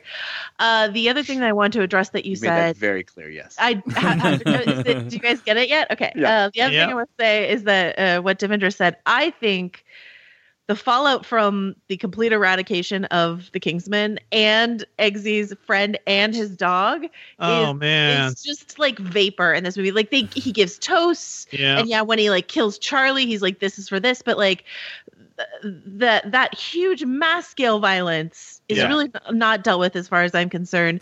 And, and it isn't earned on the front end either. Like No. how she finds them to can she could just flip a switch and they're all explody. Like it just completely undermines any cool stuff about the Kingsmen, how secrety they are. If you could just kill them all in a moment, you They're know. pretty dumb. Well, she did Even use that arm to robot hack their system. yeah. Yeah, but Eh. but yeah. Don't forget about the robot arm, Jeff. but what bothers Key. what bothers I was me too pissed more- about Prince at that time. what bothers me more than like the vagina camera scene, which I consider to be like a, a massive James Bond spoof, but I feel like they could Yeah. cut away much earlier and I would have been much more comfortable with it. Is um killing fridging Roxy. That really bothers Yeah. me because like uh when people came came at me about liking the first Kingsman and they're like it's so sexist. I was like Roxy's a better agent than he is. Like I I think that character's cool and I really like her and and someone I forget who was like they're probably going to fridge her in the second movie. I was like no way are they going to fridge Roxy in the second Oh. movie. And then boom so the did. movie And- the movie made you look like a fool, Joanna. I I was the fool. Um, and and e- and the way that scene plays out, because like the the the missile comes for her, and she goes, "Oh shit!" And she kind of like Mm-hmm. jumps away. And in a movie where Colin Firth can come back from a bullet shot to the head, I was like, I kept waiting for Roxy to show back up. Hey, I'm we, we don't know what's yeah, gonna I'm happen gonna say this. part I'm gonna say this. If there is a Kingsman three, I am actually betting money that Roxy's gonna be back. That's my Half cyborg Roxy. yeah. Can I'm- you do that? Well, then, then I hope they literally, I hope they literally fridged her, as in that's how Indiana Jones survived a nuke. So I hope that Roxy found a fridge. And and She's she's literally in a fridge too. and she survived. It's the Yeah. opposite of fridging, basically. Um, yeah, I, I think she's going to be back. Uh, but we, we we haven't talked about Colin Firth and how they brought him back, which was with um, nanotechnology injected into his skull. Nano Uh, head gel. Sure, why not? Yeah, I- and then I we just- spend an interminable amount of time with him seeing butterflies in a room. W- How are you Hey, going to wake him back up? building, Hey, I, I actually Come loved on. I loved I- all that I stuff. dug I thought it was great. I thought Ah. because because I thought that um, the nanogel was a great like super over the top. It makes no sense at all. Oh yeah, that's like Um, an Can- Austin Can you explain to me gag. why why they even showed up and and took him? Like, there's 400 people with bullets in their heads. why did they take the dude? That dude? Like, they, didn't know who he, was. Must be intelligent. They assumed he His was like them because yeah, because of the glasses. Yeah, because the the same tech. glasses and How irresponsible a organization to not use that nanotechnology to the greater good of humanity. what do you Yeah. mean? And revive all the uh, s- what white supremacists all the or whatever. that- racists yeah. in this well, no, just everybody who's ever had a head injury. It's true. Uh, well, we can't we can't let all the secrets get out, Jeff. We can't let all the secrets mean- get out. I, I think that that is one of those things where if you think a bit too hard about what's happening in this movie, like it falls apart too. Like uh, even in that opening chase, right, where the bad guy is just sitting there having a conversation or standing there having a conversation with Eggsy with a gun pointing at him, and the taxi driver is doing what? He's just like he is right there. They're- They're right next to each other. And then he has to be like, "Hey, by the way, look at what's happening in the back seat." Oh, I and don't the think he driver's was- like, "Oh, I don't think he's a taxi driver. I think he was like a Kingsman. Yeah, he's a. Kings, he's he's a he was a Kingsman dude. Yeah. Whatever, guys. The guy was sitting right there. If he's a Kingsman driver, he should be even better at this. So th- that's the sort of thing where I think like the the construct of Yeah. these sequences, like Well, oh, al- we uh, just al- get uh, We also, Also- have a we also have a supervillain who forces people to have the most loyalty ever, but also has robots. Like you got to pick one, one or the other. You have either the robot army or you have the super loyal, do weird shit to yourself to prove how loyal you are army. her best. Yeah. They're I really mutually exclusive. They're it's redundant. um, I uh, something that I didn't mention in the non-spoiler section I want to say here, uh, which is the controversial opinion. Apparently, I loved every single choice that Elton John made in this movie. I think this is like the platonic ideal of a celebrity cameo. It's, When it's very he- good. He was Yeah. great. He was when great. he popped, like okay, that that slow mo shot where he's kicking and he Yeah. turn and he CG Yeah. turns and grins at the camera, and then also when he like pops his head in front of the robot dog to like save Colin Firth, something I did not see coming. Popping the head, Like- like, funny. Yeah. Oh, it was good. So good. It's really good. Also, The the the callback to the the back door yes, the anal sex joke. uh, Yes. it was brilliant. so brilliant. good. Good. The Elton John thing, though, in the middle of that kick, I felt like we are watching the next Jump the Shark moment because that's what it felt like. Uh, I, I love Elton. I kind of love. he gives zero they have with fucks, Devindra. I yeah, I don't, I don't care about that. I mean, more like whatever, whatever. I guess semblance of sanity this movie's trying to have. I feel like that's the one bit where it's like, ah, come on. Just, It wasn't yeah. when the henchman ate a burger of another henchman. Oh, that's totally. That's- totally fine, totally fine. Yeah. um yeah I, I loved the elton john stuff and uh have we talked about everyone Uh, jeff daniels doing whatever he wanted to do Jeff, Brid- Jeff I'm sure he Bridges, I think. jeff, he Brid- jeff bridges sorry Yes. jeff bridges I was like, Jeff Daniels was in this. What are they? yeah you didn't recognize he him? was just drinking all those bottles of. He's like the uh, Michael Caine character of the Statesman. Th- Yeah. That's another thing, by the way. Why did uh, what's her name, uh, Julianne Moore's character, uh, dis- feel the need to destroy Kingsman but not Statesman? You know, like She Yeah. didn't know about Morse- statesman she Yeah. didn't. They were so they were so secret that she didn't know. Yeah, okay. even though they're much richer, apparently. Yeah. I, one thing I did like about this movie that, that Devindra brought up is that it does kind of find a lot of stories from the previous film. Like it introduces a lot of new characters, which it doesn't do very much with. But yeah, a lot of previous characters uh, are used to great effect. One of the main villains is a character from the previous. I did. I forgot about that guy completely. I needed that flashback. I was like, oh yes, he was. Finally, yeah Yeah, I I, thought that like, was. I liked him Mhm. i liked that he came back i thought that was that was really well done actually So, Um, Joanna, I got to read this email. Uh, Oh, yeah. That we got. This one comes in from John from Providence, Rhode Island, who writes into slashfilmcast@gmail.com uh, with an email entitled "The Aggressive Misogyny of Kingsman 2." Kingsman 2 doubles down on practically every element of the original, including many of its disturbing undertones and especially its aggressively misogynistic conception of women. Let's run through the female characters of Kingsman 2. Roxy. Despite being set up as a superior agent in the first movie, she's ceremoniously killed off, only to be brushed off with zero fanfare and completely forgotten. We've already talked about that. Poppy, a stock character, the conniving bitch with a sweet veneer but a ruthless psychotic personality motivated by vanity and loneliness. Princess Tilde, the trophy of the first movie. Princess Tilde serves as a damsel in distress, and also the cool girlfriend who's cool with sex with another woman so long as there's a marriage proposal in the mix.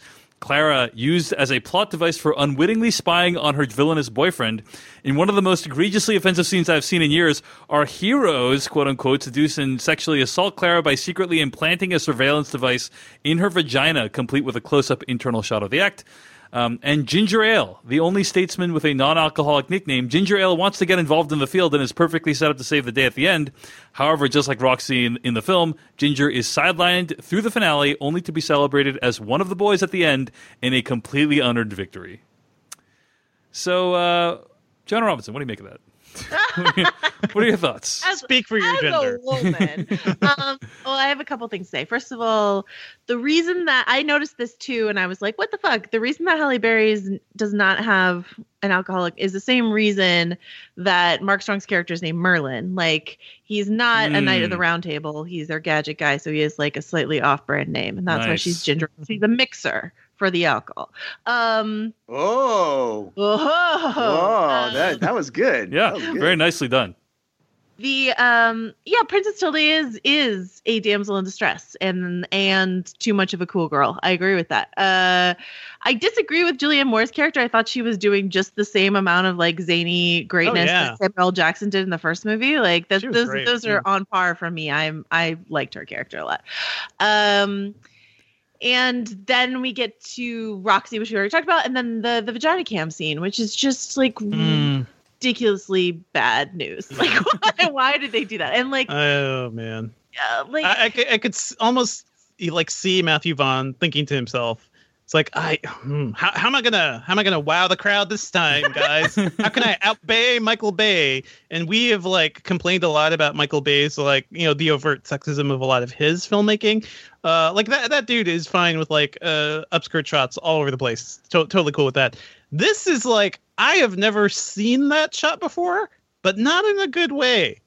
Guys, like not yeah, that was really I, I have seen that shot before, actually. Um, Yeah? it's uh, very Gaspar Dave Noé. watches those kinds of very, very I Gaspar feel like- Noé. If you've seen uh, like it Enter the was, It Void, was not as sexy in Gaspar Noé. or like Pedro Almodovar, right? There- Like, there you doesn't Talk to her. There's like this. Anyway, um, yeah, but but basically what I'm saying is it really does not belong in this movie. I mean, you you could have done that scene in so many different ways that Yeah. were less gratuitous. just cut all, all they away. asked for Yeah, just cut away. away. it's a cut it's a it's a horrifying moment. It's there's nothing sexy about it. It's, Yeah. it's, it's like this weird like cringe inducing. It's like no, please don't go in there. You know? Yeah. It's like I but think uh, They're oh, expecting the audience to laugh, which I think is the gross part. Yeah. Oh, Yeah. I, I hope not. I don't know. Like, it is unclear to me how much Va- Matthew Vaughn is aware of like, like we know he's spoofing James Bond, but like, how much Mhm. is he aware that he's like spoofing himself to a certain degree? Right. Like, Yeah, I don't, I don't know.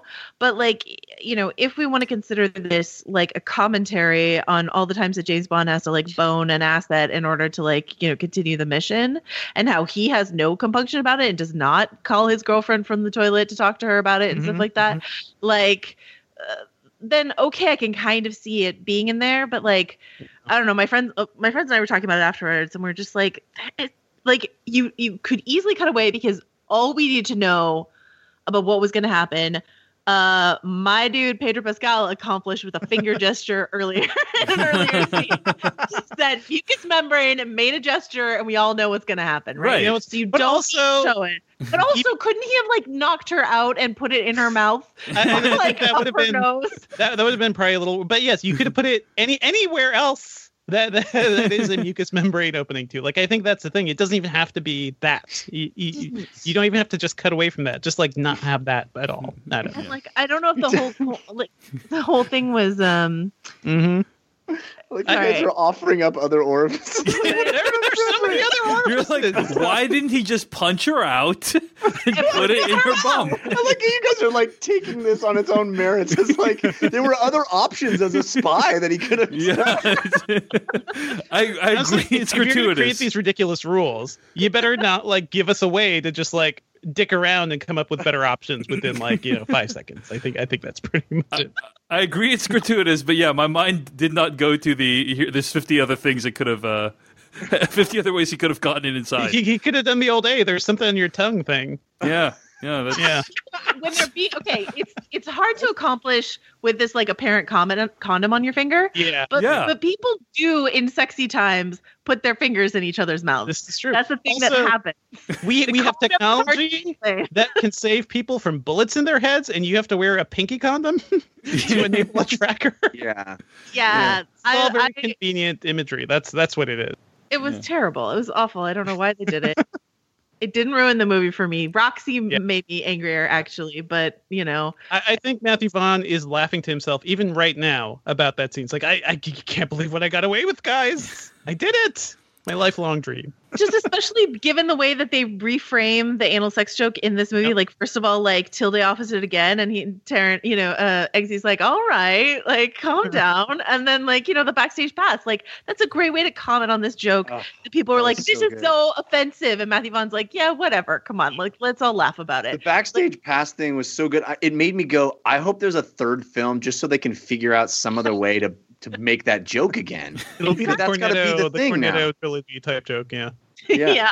But the uh, the finger condom, ugh, so bad.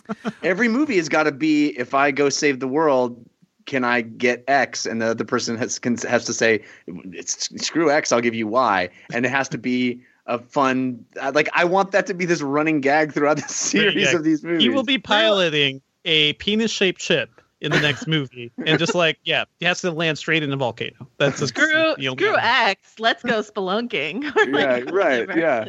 Yeah. all Well, right. s- speaking of uh, things that have gotten really tired, uh, we I, I feel like the John Denver thing kind of came out of nowhere in this movie. Like, did Merlin mention that in the first film?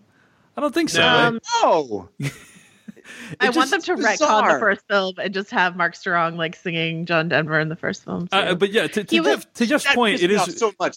You're you're a super spy organization, and you can't figure out what. What about just standing on the mine until we're done here? Yeah, that's all you have to hang out. Literally.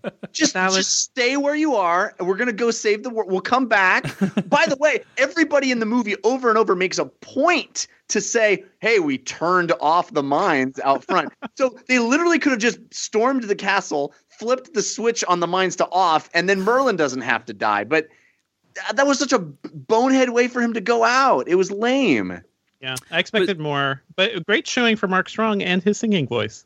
Amazing. His Yeah. delightful Scottish accent, uh, all of it. Training baby. It, it is remarkable, though, Jeff, like that. Not only have many films used "Take Me Home, Country Roads," but it is a critical part of of it, actually actually another Channing Tatum film that came out this year. Yes, exactly. Yeah.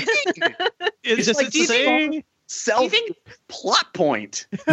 Do you think Channing was like, uh, ma- uh, guys, it's uh, it's this in is my why I other can't movie be in this too. movie. Yeah, it's like this is why I can't be in this movie, right?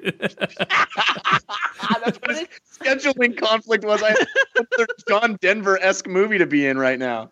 But um, I did uh, like Country Roads, which is just a great classic song, obviously. Um, was stuck was stuck in my head for the rest of the weekend. I was singing it in a Scottish like accent. It was I it worked for me. It's ridiculous. I I hate that Merlin's dead because I really love Mark Strong in both Mhm. movies. And it makes me a little less excited for the third movie, knowing Mark Strong is not going to be in it. Or Wait will until he? we have don't ma- know. nanobots. There's gonna Put nanobots that can assemble exploded disparate exploding body parts. Yeah, exactly. Exactly. Yeah. Exactly. Yeah. Uh, but Um, what, what does it say about our culture right now? Maybe we we need to be taken back home to the country road. guys.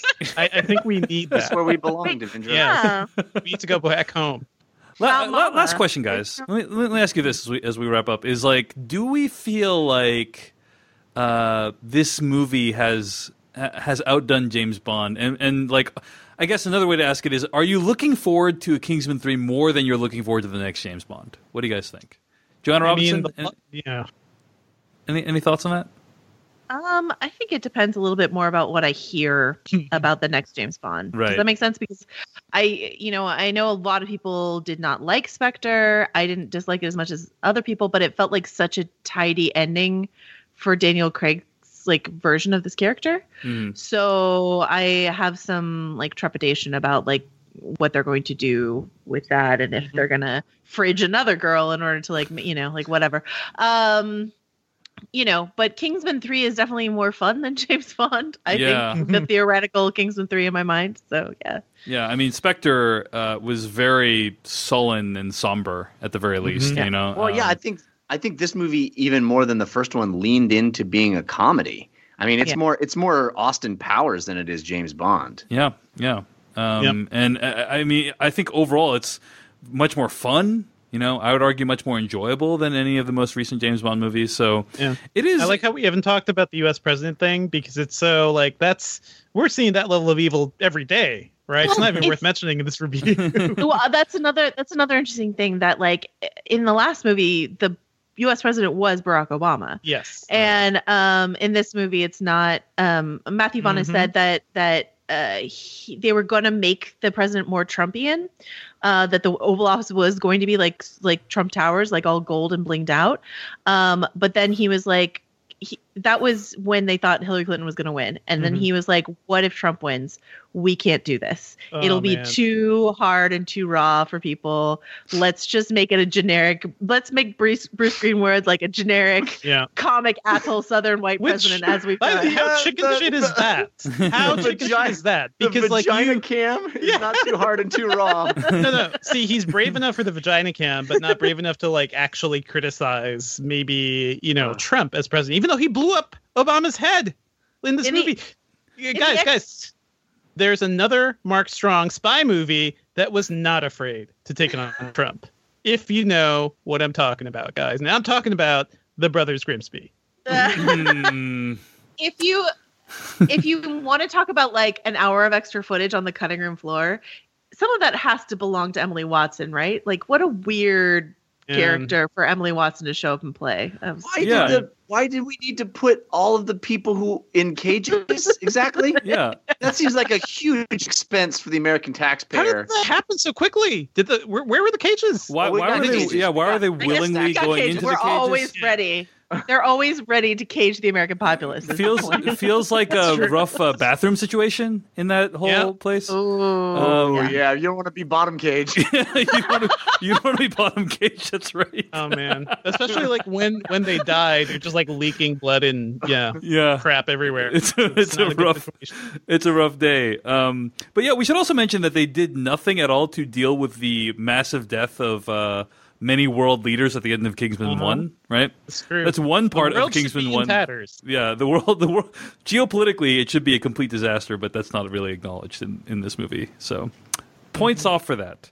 I will say I kind of dug the the conceptual motivation behind Julianne Moore's character. Like she just wants to be taken seriously as a business person. Yeah, That's her wants to legalize entire drugs. That's a good thing, right? that's her entire motivation is just like, hey, I do a really good job as a business Yeah. person, and I really need to be acknowledged for that. So let's, you know, contrive a way where I will be a legit business person. That that being said, dumbest plan ever. Uh, I, I, I mean, I mean, like, oh, the president signs a piece of paper, and, and it is the law of the land. That's exactly Yeah. how legislation works, right, Her, guys? her intentions are good, you know, and actually, just like uh, Samuel Jackson's character in the first movie, right? That that was a pro-environmentalist message. I do kind of like the way they're flipping around. Uh, I don't know, decent motivations for villains, even though they do it terribly.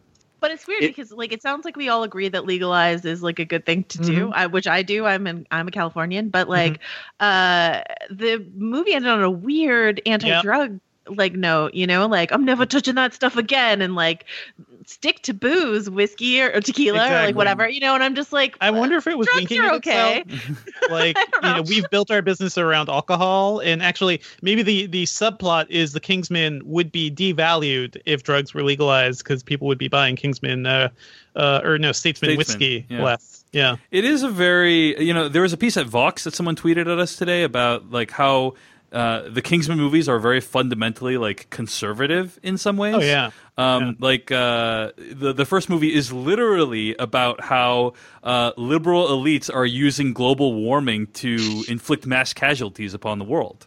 Uh, and uh, this movie, right, uh, is about the the ills of the uh, of using drugs, you know, and how people should stay away from them because you know you never know what's going to happen. So, uh, and then and then seeing um, Fox News because this is a 20th Century Fox movie, uh, like That was it- super weird. yeah, very weird I, have I a- mean- because they use actual that anyway, journalists from general. Fox News. Yeah, Yeah. it's, Yeah. it's messed up. It didn't it didn't bother me that it was like that's what was playing in the White House because that is what plays in the White House nowadays. But like that Fox News was the only network shown.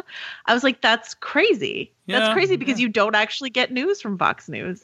Okay, am I, I don't know if I'm I don't know if I'm alienating your listeners. I Yeah. think we should have we should have this movie. i think we're past that we, there, there should be two moratoriums. Moratorium on John Denver. hmm Well, three moratoriums. Moratorium on Prince. Moratorium on any real life uh, news person having a cameo in a movie from now on. I've said this before. Yeah. It really bothers me. It really weird. bothers me.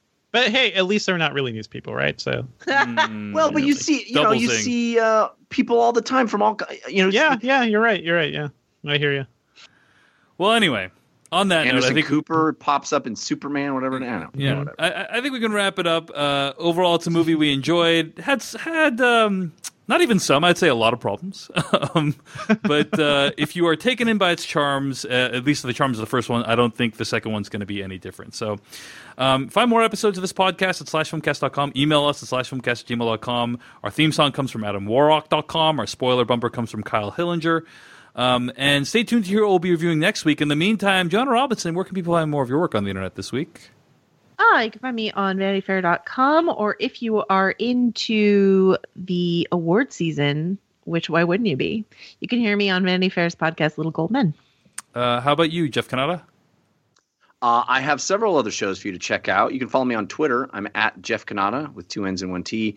Uh, I also do uh, two video game shows, a weekly video game show called DLC, which you can find at 5by5.tv slash DLC, and a daily quick hit 10 minutes a day audio show. Keeps you up to date. It's called Newest, Latest, Best. It's at uh, on iTunes and Google Play, or uh, you can find it at anchor.fm slash NLB. And I also do a comedy science show called We Have Concerns that you can find at wehaveconcerns.com. How about you, Devindra? Uh, I am at Devindra on Twitter, and I write about tech at Engadget.com. Check out my Apple TV 4K review later this week. Check out all my stuff at davechen.net. Next week, we're going to be reviewing American Made, the new film by Doug Liman, uh, starring Tom Cruise. Um, and the last two Tom Cruise movies I've seen, guys, have been pretty Mhm. rough. So pretty rough. He's hoping... playing a 30 year old now, so should be all good. hoping he brings it back with American Made. Yeah. So uh, thanks yeah. for listening uh, to this week's episode, and we'll see you next week on the official podcast of SlashFilm.com.